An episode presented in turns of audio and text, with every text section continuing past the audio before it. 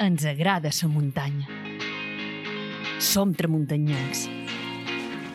Agafa la motxilla, que començam.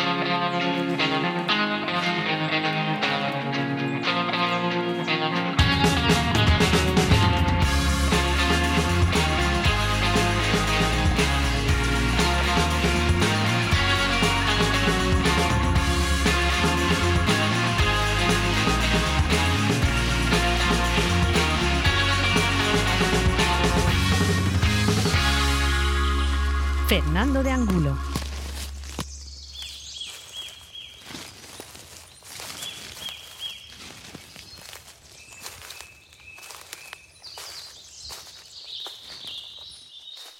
Joan Campomà, benvingut a Tramuntanyencs. Ei, Com estàs? molt bé. Tu? Hem de xerrar de toponímia amb tu, no? Sí, bé, Ah. és un tema que m'agrada molt. Ets un malalt de toponímia. Sí. Ah. Sí, ara tinc la, la corolla d'un microtopònims, com colls de tors, colls de caçadors, que tots tenen el seu nom, cementers, cementers en nom.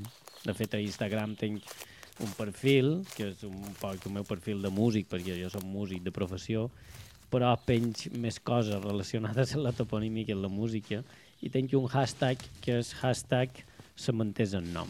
I ja ho sabeu, si vos interessen les històries que conta en Jaume per Instagram, eh, en Joan, perdó, en Jaume, eh, el que heu de fer és ficar-vos i posar que és hashtag, com dius? Hashtag Sí, sí. cementers en nom. Se m'entens el nom. I, ja Això és se Instagram i sempre surt una foteta i, o dues d'un cementer que té nom que té el seu topònim a les possessions importants, Clar. tots els cementers tenien el seu topònim. És que cada punt pràcticament de la geografia mm, devia tenir un topònim, cada punt que, era, que tenia certa importància per algo, no? de la feina o de la vida en Sí. els camps, a les muntanyes, sí. eh? en el territori en, gen- en I de general. diferents oficis, perquè o pescadors, per exemple, la ribera està farcida de topònims. Clar. Tenim, per això és un dels millors experts, que és en Cosme Aguiló, que té quasi tota la costa mallorquina eh, recollida nom per nom, amb unes edicions precioses. La darrera que ha fet és la costa de Campos, té la costa d'Artà, que és un, un volum preciós, i és un dels meus eh, és una de, de les persones que segueix més i que escolta més, perquè ell no se conforma en saber el topònim, sinó que com a filòleg cerca l'arrel, l'etimologia de la paraula. Això, clar, això ja és una altra... Es dona-li una altra volta en el topònim. I és la manera, crec jo, de que mantinguem els topònims sense, sense modificar-los i sense alterar-los. Si un sap d'on ve, eh, el respecta d'una manera més concreta. Si no, sempre intenta... Això, això devia voler dir una altra cosa, és quan ja se deformen, no? Efectivament, cosa que jo, eh, com a malalt de toponímia i com a purista amb, aquesta, amb aquest aspecte que me consideri exagerat, a més, me, no m'agrada que, que els topònims se transformin en neotopònims. Per tu ets partidari de que la topònima se mantengui Sí, inamovible en els temps, Sí, no? sí, que no sí. evolucioni. Sí, sí, perquè té la seva gràcia i jo ara aquí el que està passant a l'illa és una mica delicat perquè sobretot i per mort de les zones turístiques i del turisme i, i, i de turistes que han comprat, eh, per exemple, possessions importants, mm, molts tenen un vici de transformar el topònim i, i, i no m'ataré a, a dir que, que això és, és una espècie mm, no sé com ho he de dir per, per, per, per ser suau però mm, està, està mal fet per jo que un, Clar. que un propietari, que un nou propietari canvi un nom d'una possessió. Per exemple, Can Guilló a Pollença ara és Almont Valley. No té cap sentit, no? No té cap sentit ni un. I, i, i, i jo ho vull reivindicar des I d'aquí aquest perquè és un cas això... que se, se, se sap el nom Sí, que tenia sap, original, perquè quan i no el tant, saps, i eh, a vegades se pot entendre que un o posi llocs, segon o que... llocs de, de, de la costa. El port de Bonaire ara és Puerto Cocodrilo. Figura. Pareix com un insult i tot, Eh, sí. no? perquè fa... Ara no fa ni gràcia. Pollença mateix, xerrant un poquet del meu redol, la gent avui en dia està agafant per costum que quan va a nedar aquí a la Sant Vicenç, o, o nosaltres vaig a nedar a Sant Vicenç, i a Sant Vicenç hi ha quatre cales, i tu tries Correcte. quina vas, no? Ara la gent eh, està dient molt vaig a la Cala. Saps? Ho topònim Sant Vicenç Claro. per dir Com vaig si només Sant Vicenç. i- Sí. Dèiem, no, eh, veiem a la Cala. No? Ah, vas a la Cala. Ah, que has anat a la Cala? Com que a la Cala? Sempre havíem, di havíem dit a Pollença, vaig anar a Sant Vicenç. Diu, sí, però on, bé, he anat, avui he anat aquí a la Barques, he anat aquí a la Carbó. Però vas anar a Sant Vicenç, no vas anar a la Cala. Claro, primer perquè calen n'hi ha moltes. Efectivament. I, i s'està convertit en un neotopònim i la gent xerra de la Cala I en el final s'acaba perdent. Sí, si no el conserves, s'acaba ob- oblidant, no? Com veus, eh, estem amb en Joan xerrant de toponímia, però quasi no ni, he, ni hem xerrat d'ell, perquè jo volia primer presentar-lo, però en Joan se pot xerrar de toponímia i, i és un llibre obert. Joan té una web, que és el que jo volia, perquè també, a part de, de l'Instagram que tu tens, Joan, eh, quan jo te vaig conèixer i molta gent te va conèixer, va ser arran de que vares crear una... Un blog. Una, sí, un blog per xerrar de toponímia, que es diu, com dèiem al principi, malalts de toponímia, que tu vas tant en tant introduint nous topònims sí. no? que trobes i com heu, evidentment, heu pogut um, percebre, Joan és de Pollença. Te- Teniu a Pollença una forma, un, un, un parlar tan característic com a preciós, no? És, és, és, és, té una sonoritat i a més unes particularitats increïbles i teniu molt de, topo, molt de toponímia, no? Mm -hmm. Que a més tu entenc que ets de la idea de que s'ha de mantenir amb el vostre eh, article, Article, sí. no? No s'ha Sí, de, sí. no s'ha de modificar, Està no? la zona de No Pollença. s'ha d'estandaritzar, per dir-ho de Mm, qualque sí, forma, no? mm, Jo, trob, jo som partidari dic que dins el terme de Pollença el topònim mantengui l'article 1 en el cas de masculí i la, en el cas de femení. Hi ha topònims que estan amb, amb, com diria, entre Pollença i Escorca, que la gent que estava a Escorca el salava i gent que estava a Pollença eh, el, el, el feia l'article Claro. literal, no? O literari, millor dit. I topònims, per exemple, dins Ariant mateix, eh, a lo millor trobarem, eh, per dir un de molt conegut, el racó de Mortitx, que està molt a prop de, les de la desembocadura del torrent, de Mor del torrent Fonda de Mortitx, un mariners de la zona de Sant Vicenç i del Port de Pollença, quan arribaven allà, arribaven en un racó de Mortitx. Uh -huh. O pescadors de Solla o gent de la costa de d'Escòrquia deien el racó de Claro, Mortitx. cada un li deia com... O cingle verd que hi ha allà de vora, o cingle d'Esquerrich, però un, jo tenia un tio mariner, bé, era un tio de mon pare, el tio Pet Durai, du mítics Durais d'aquella Sant Vicent, que ho topònims d'aquella zona me'ls deia tots en l'article Claro, literari, no? Claro. I amb la U, no? I, I sí, jo penso que s'ha de conservar dins la zona un topònim. Per lo que dèiem I, antes, I al mantenir revés, la perquè essència. hi ha gent, perdona, Sí, sí. però hi ha gent que fa manuals o llibres de lo que sigui i eh, converteix un topònim amb l'article literal. Quan és un topònim dins parla de, de salada. I, I jo trobo que això tampoc està bé, s'ha de, de conservar l'article que toqui, no? depenent de la zona. Sí, perquè és l'essència, és, la característica d'aquest topònim. D'on te ve tu tota aquesta afició per la toponímia? Perquè si ets músic, com molt bé mos has... Sí, eh, jo soc músic de professió, però clar, sempre m'ha agradat... Però malalt de toponímia. Sí, sí, I però ve tot tota això aquesta ve perquè sempre m'ha agradat mm, trastear per la muntanya. Des de... Clar, ets un tramuntanyenc, en definitiva. Sí, ets un, sí, ah, sí m'ho considero un tramuntanyenc i un, i un amant de la serra de Tramuntana. M'apassiona la serra de Tramuntana i, i cada vegada m'agrada més descobrir racons que no conec, camins que no conec i camins que, que, van, que van apareixent a les meves rutes.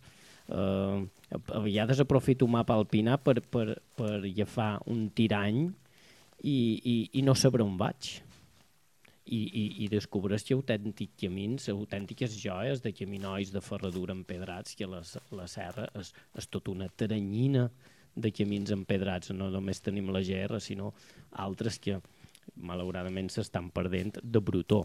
clar. Perquè, a més, com que no s'utilitzen, no s'atrasquen i se mal usen per altres sí, coses. Sí, sí. No? I tot això me ve de, de, de l'excursionisme. Fernando, me ve de, de, de fer excursions i de, i de tenir la curiositat de, de veure coses i accidents geogràfics i, i, i sabrem això què deu ser, què se deu dir. I m'ha començar per la muntanya i per la mà, també, com, com he dit abans. Una persona inquieta que tens ganes de saber, de conèixer, Sí. no? No De només fet- anar a caminar sense, sense, de sense fet, més. Exacte. De fet, la capçalera que vaig posar en el blog Malalts de Toponímia, no sé si ho diré bé perquè ho he dit de memòria, vaig posar els accidents, una cosa així com els accidents geogràfics prenen vida quan hom en coneix el nom. Efectivament. I és així.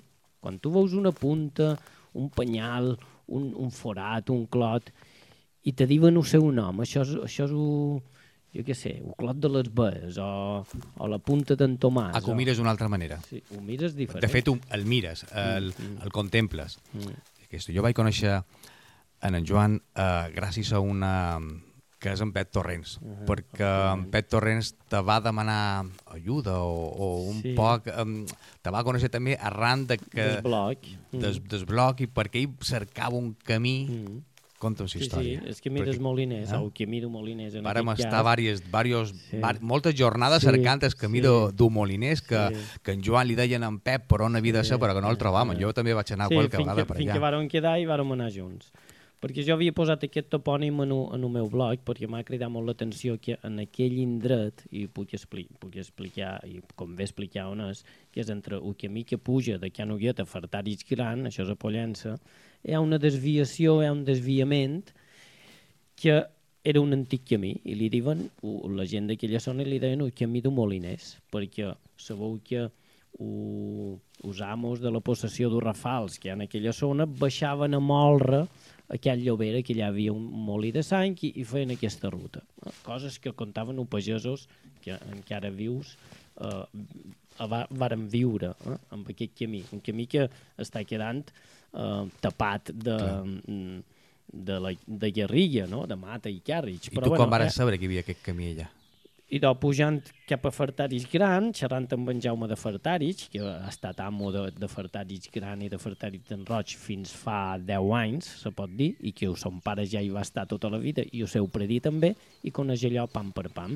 I xerrant d'això, clar, ell, eh, quan conta coses, sense voler, se li dispara un topònim, com el que tratarem avui, que és el primer, no? que és un morro d'Ubou i, i xerrant, sí, pas, vas passar per allà i ran d'un morro d'Ubou i clar, jo tot d'una, radar posat, apuntam, eh, on és això, on no és un morro d'Ubou, quin has dit tal, i, i un dia va, va anomenar camí de Moliners i jo, clar, no vaig estar bo fins que no me va dir exactament on i des d'on s'agafava el camí de Moliners i quin trajecte feia. Però va costar trobar-lo, eh? Me va costar bastant, tot i que hi ha, hi ha traça de camí a lo primer, després se perd molt i després queda molt ben definit amb un parell de voltetes que baixen a dins un canal, no? un canal que connecta Fartaris Gran en la Coma. I què va passar? Que en Pep Torrents va visitar el meu blog, que, que, que, que a mi vaig fer un parell de fotos i el vaig penjar en el blog, i el vaig eh, situar geo, geogràficament a través de Google Maps, i, i me va escriure en Pep. I després mm, varen quedar per si, per si hi anàvem junts, perquè ell no el trobava, i, i bé, ens vàrem intercanviar telèfons i tal, i un dia vàrem anar un, uns quants amics seus i, i jo els hi vaig acompanyar, i bé, molt bé, vàrem fer una excursioneta curta perquè anàvem per feina, no? Claro. I va ser curiós perquè la pròxima vegada que ell hi va voler tornar, hi va d'un grup un poc més nombrós i no el va trobar. Que aquest era el dia que jo era. Ah, vale. que me varen conformar després al final d'anar en el Badalot, o Badaluc. Badaluc, exactament, Badaluc. que jo tampoc el coneixia i en Pep diu, bueno, al Manco vos Anirem mostraré el Badaluc. Badaluc. Badaluc és, és un topònim molt curiós també perquè són miradors naturals. Clar, i queda, m'ha dit, quedes amb, amb, amb Badalat, Badalat, sí. Ve de badar, Badaluc. de lo, de hermós, de, sa, de, que Sí, sa, sí, de, sa, de sa hermosura de, del Sí. paisatge que se contempla des d'allà. Badaluc és, és, és molt interessant perquè és una, una, una vista preciosa. Hi ha Badalucs, hi ha Mirandes i tots coincideixen amb que són llocs per contemplar. Clar. Badalucs, xer- xerrant d'en Cosme Aguiló, va fer una col·lecció de Badalucs. Mira per on ja, tota la ara avui sabem alguna més. Sí, va fer una col·lecció només de Badaluts. I on està aquesta col·lecció? Tu la tens? O... La té ell, la té ell, però... No l'ha publicat, vull dir, no, de se l'ha guardat no, per ell. crec que no l'ha publicada, bueno, puc anar equivocat, però ell té un treball fet només de Badaluts. Imagina't. I doncs sí, amb en Pep mos varen conèixer així, i després, clar, varen seguir en contacte, un dia varen fer una excursió amb moltes persones relacionades amb tot això del duploids i les webs relacionades amb l'excursionisme, que tu també hi eres, que varen fer un pas de sa cabra Sí. entre, Uf, mític, entre, entre eh? Betlem i, i, De... Vas una vegada i no hi tornes. ja, Eh? sí. Precisament, i ara aquí podem recordar una altra persona, quan me va tocar jo passar per un pas de sa cabra que t'hi cap un peu, només, I alerta. uh, i alerta, Antoni Socai, uh, que També també, mos va i desaparèixer i, recordat. admirat uh, muntanyenc, me va assegurar amb un mosquetó amarrat a la, a la meva motxilla. Jo recordo aquest dia que érem molta gent, Mm. el pas era és molt delicat, és d'aquests passos que no convé recomanar que hi, va, que hi vagi perquè has has de saber què és el que fas. També venia en Joan Riera, Sí. el nostre gran amic Joan sí, Riera, de la web Aires de la Serra. Sí, I- de la Serra Mallorquina, Correcte. un, un dels millors blogs És de- de- d'excursionisme. Sí, perquè a més ho documenta molt. Sí. Eh? És d'aquests blogs que no només eh, eh, te donen idees per anar a fer ruta, sinó que pues, un poc això, lo de, lo que és aquest programa d'avui, eh, conèixer, no? saber per on vas i la història. No? I en Joan, que té vertigen, ho va passar pillo també aquest Sí, dia. Si en sí, Joan mos escolta ara, ho recordarà que també ell també va anar aferrat, va anar, va anar a fermar Sí, sí, perquè... I a partir d'aquí van venir altres excursions amb en Pep Torrents i Antoni, Socai i, i en Joan Riera també. Ara fa temps que no sortim junts, però... I, i tot això mos varen conèixer per molts de les dublogs i de les webs. Avui veníem a xerrar d'un topònim que tu ja has començat a donar un petit indici, no? Mhm. que està a prop de, del camí dels Moliners, que xerràvem ara mateix, que és eh, un morro d'un bou, no? Un morro de bou, sí. Com és això? Mm.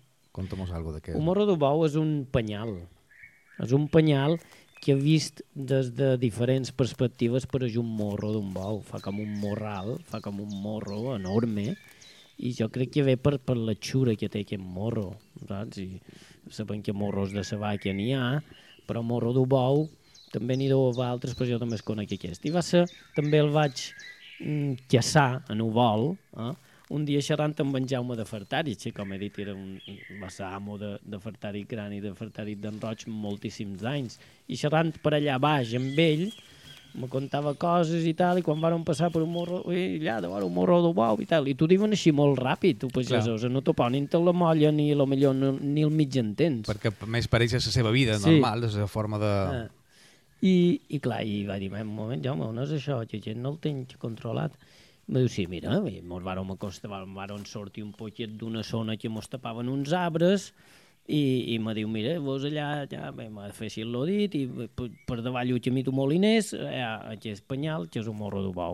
I a més, jo ja havia passat per Uchimito Moliners i, i, i a la vista que tenia mai situat tot d'una. I a més, tot se d'una veu- vares molt clar. ubicar on I per, estava. I per deixar la gent una mica clar quin és aquest penyal, si un dia fan l'excursió du camí de Moliners, que està, ja està marcat damunt un mapa alpina, Clar. just abans d'entrar dins un, ca- un canal que fa de Carriage, per travessar aquest canal cap a, cap a la banda d'Urrafals, cap a un coll enorme molt llarg, que no té nom de coll, sinó que allò li diuen la, la carena de la plata, i doncs just abans d'entrar dins aquest canal han de passar per damunt unes roques. Mm? I d'això és un morro de bou. Ja ho sabeu. Mm? I una vegada l'havíem passat, hem fet un camí de moliners i mos posam a l'altra banda de canal, damunt la carena de la plata, mos podem girar cap enrere i veure la, la, la forma d'aquesta roca, no? que és un morro de bou. Supos que vos estàu fent una idea, no? És un, és un goig poder anar eh, de ruta amb en Joan perquè tal i com ho conta ara mateix, ho conta igual quan vas d'excursió amb ell, o sigui, ho viu, ho, ho, um, xerraves d'Alpina. Joan, um, també gràcies a tu i a altres col·laboradors, molts de col·laboradors, Pep Torrents, Antoni Socai, Joan Riera, uh, i molts més, uh, Mapa Salpinat té s'ha enriquit no, d'aquest topònims, no? Sí. perquè um, un mapa sí. eh, se fa, um, ha de ser eh, es fidel eh, la translació fidel de lo que hi ha damunt del territori i la recuperació de tots aquests topònims, no? I això ho tenim gràcies a en Jaume Tort, que Sí. va ser que s'impulsor i s'alma mater i li sobra energia per tot, um, que va impulsar mapes alpina i des d'aquell moment tenim un mapa, una molt cartografia millorat, molt boníssima. millorada, no? Ah. molt millorada. Jo, jo precisament, mm, clar, vaig, vaig ajudar el que vaig poder, però jo m'em- m'embueava una mica i me, me desorientava també veure un mapa i, i conèixer un topònim com a, a mitges, allò que tens confús exactament on és això, no? I, i veure que un mapa estava situat un lloc que després t'havien dit que no era exactament Clar. aquí, que era, jo què sé, damunt un mapa hem de xerrar de centímetres o mil·límetres en van to enrere, però és molt important. I molts estaven moltíssim desplaçats. I, i va ser aquí quan en Jaume un dia ho comentàvem, me diu, vai, d'un dia agafam un poquet la zona de Pollença i els reemplaçam i els reubiquem un poquet aquí, aquí on toca, no? I, i sí, i va quedar jo, un poc que aquesta zona una mica mm, més millorada, no? Clar, és que jo m'imagino que a la resta de Serra de Tramuntana, amb en Pep, amb en Joan Riera, això, amb, amb en Jaume va, va seguir fent aquesta feina Clar. i després va fer una feina i fa una feina brutal, que és aquesta que xerràvem abans, de recuperar camins. Hi ha tracks de camins i traces de camins que no estaven fa 10 anys en un mapa alpina que ara hi són, i són autèntiques Clar. joies. eh, la gent no se fa una idea de la gran feina a vegades dura inclús perquè són jornades de sortir eh, en el camp, en el terreny per recuperar tot això que tu estàs dient vull dir, la gent eh, moltes vegades no som conscients de, del gran tresor que tenim avui mateix amb una cartografia com la d'Alpina no?